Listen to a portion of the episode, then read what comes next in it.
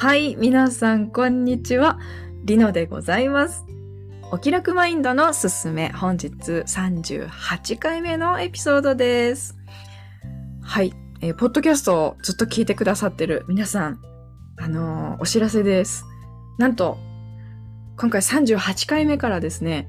YouTube の方にもえー、映像とともにですね、動画としてアップをしてまいります。全然キリがいい数字とかじゃないのにね、なんか、なんか今日からちょっとやってみようかなと思って あのー、動画も一緒に今撮っています。なので、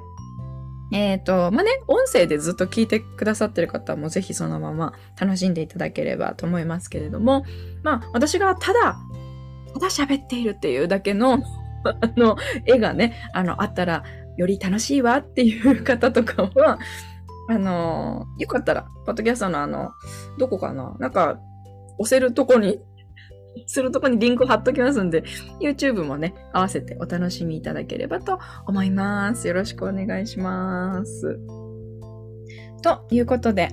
えー、本日のテーマですけれども、コーチングって、つまり、こういうことというお話をしたいと思います。で、えー、まあ私ですね、普段、そのね、初めましてっていう方のご相談もたくさん受けているわけですよね。うちの生徒さんだけではなくて、まあ、生徒さんはね、もうずっとこう何ヶ月って、あの、お付き合いをしていく中でのご相談なんで、あのー、うん、をするんですけど。あ初めましての方のご相談って、うん、なんというか、まあその方のこうバックグラウンドというか、これまでえ何をしてきたのかっていうところであったり、で、これからどうしていきたいですかっていうところの情報を、まあ、まず知るところから始まるんですけれども、どんな方もですね、まあまあ、ほぼほぼ30分ぐらいコーチングセッションをさせていただいていると、自然とですね、あ、私がやりたいのはこういうことだったんだ、ですとか、なるほど、こうすれば私できるかもっていうところが見えてきたりですとか、あと、うん、な、なんでしょうね。今まで思いもよらなかったアイディアが思いついたりとか。そっかそっか、あ、なんだ、そんな感じなんだ私っいうので、あの、本当にね、今まで何を背負っていたんだろうって、すごく重たかったものが、ふっと、ね、肩の荷が下りてというかね、なんか粉木じじいでも背負ってたかのようなこう背中の重さっていうのが取れてとか、足かせがなくなったようですって言って、軽く次の一歩を踏み出していけるというね、あのー、結果になってらっしゃるですね。あの、私のご相談を受けに来て、ね、私に ご相談をしに来てくださった方はですね。で、あの、もう本当に私はですね、そうやって喜んでくださるとか、こう、って気づいていく瞬間に立ち会えるのがもう本当に本当に嬉しくて幸せで、あの、ね、嬉しいんですよ。同じことしか言ってないけど、もうコーチングの醍醐味だなって思います。そう。まあ、本日のテーマであるコーチングって、つまり、こういうことという話なんですが、コーチングって何してんの？みたいな、あのー、とこあるじゃないですか。やっぱり、皆さんもコーチングってよく聞くけど何なの？みたいなのとか、あのー、なんだろうな、形式だけとか形だけ、理論だけ、なんか聞いたことあるよ、勉強したことあるよっていう人とかは、なんか質問すんでしょ？いっぱい。あのー、押し付けじゃないやつね、うん、うん、大丈夫大丈夫、分かってる分かってるみたいな感じで言うんですけど、分かってたら、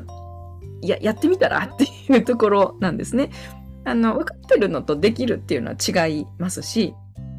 あのー実践してみるとですね、意外とセルフコーチングができてるかできてないかって一発でわかるんですよ。セルフコーチングが、あの、まあ、自分でやる、おお、すいません、実方って言っちゃった。自分で、自分で自分にコーチングしてあげるセルフコーチングをやる場合って、うんと、答えが出ないってことがありえないんですよね。私はこうしていこうとか、えっ、ー、と、まあ、2、3のプランがあるから、どれからやっていこうかなっていうところに、必ず、うんと、行動であったりとか、選択肢っていうところまでしっかり、えー、見つかるはずなんですよね、コーチングを。できてれば。はい。できていれば。なので、あのー、なんだろう。まあ、セルフコーチングの、まあ、やり方とかをこのお気楽マインドのすすめではねお、お届けしているわけですけれども、なんかね、聞いてみてやってみたけど、いまいちよくわかんねえなとか、うん、なんかできないっていう人とかも、あの、手っ取り早くコーチからセッションを受けていただいた方が早いと思います。そう。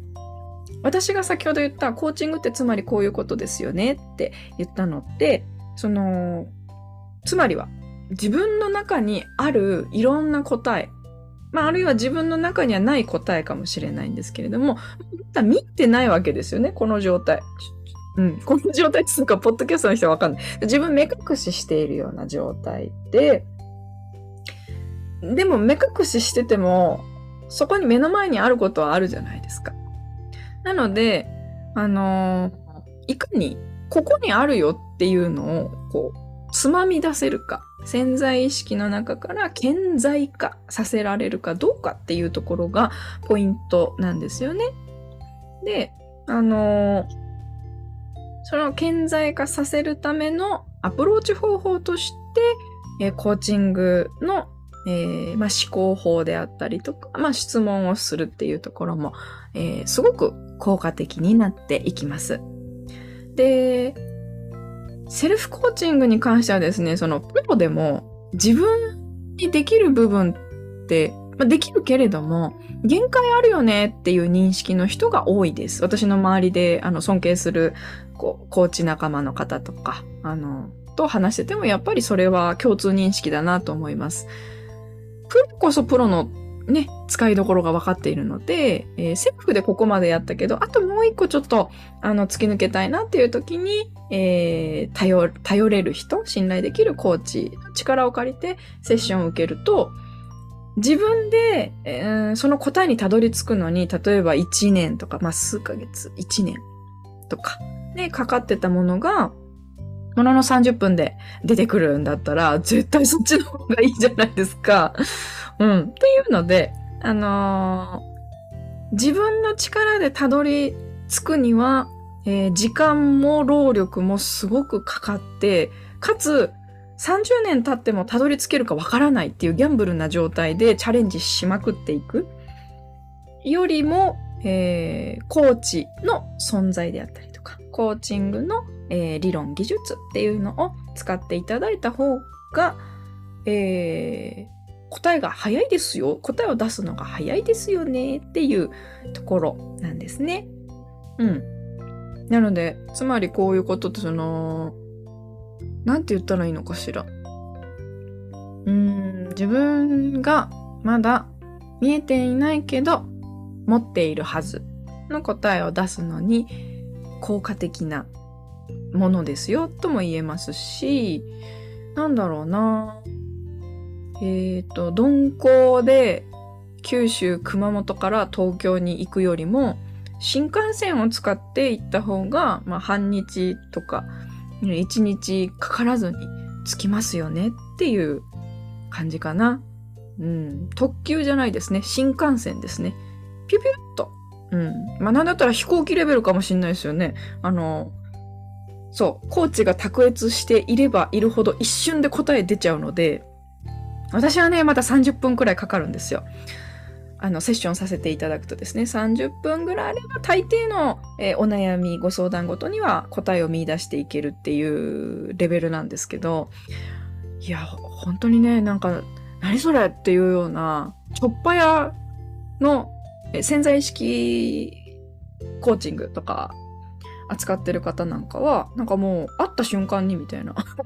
それ意味わかんないって思うでしょ。私も思います。あの、そう、一瞬でマジで答えを出していくっていう世界もあるんですね、コーチングって。なので、あの、すごいねと思いますけど、まあそういうことですよね。どこでもドアだったりとか飛行機だったりとか新幹線であったりとか目的地に行くまでが早いっていうこととそもそも目的地わかんないっていう状態から扱える受け入れられるのがコーチングの良さかなって思います。ので、えー、皆さんもですね、ぜひご自身にやってみるっていうのと、あと、えー、ご自身でか、ご自身でやってみるっていうのも、えー、ぜひ楽しんでいただければと思いますし、なんか自分でやってみていまいちよねっていう時はもうぜひ、あの、プロのコーチのですね、力を借りて、えー、サクッと、えー、目的地へと進んでいただけたらいいんじゃないかなって思います。はい。今日は、なんかあの、コーチングってこういうこと。なんだろう。うん、実用性というよりは、まあ、ご紹介みたいな感じでしたかね。はい。今日から YouTube の方でも上げてますので、まあ、ただ私が喋ってるだけなんですけど、なんか私と喋ってる気になれるかなと思ってやってみました。はい。えー、本日も聞いてくださって、見てくださって、ありがとうございました。えー、あなたの毎日がお気楽でありますように。ではまた。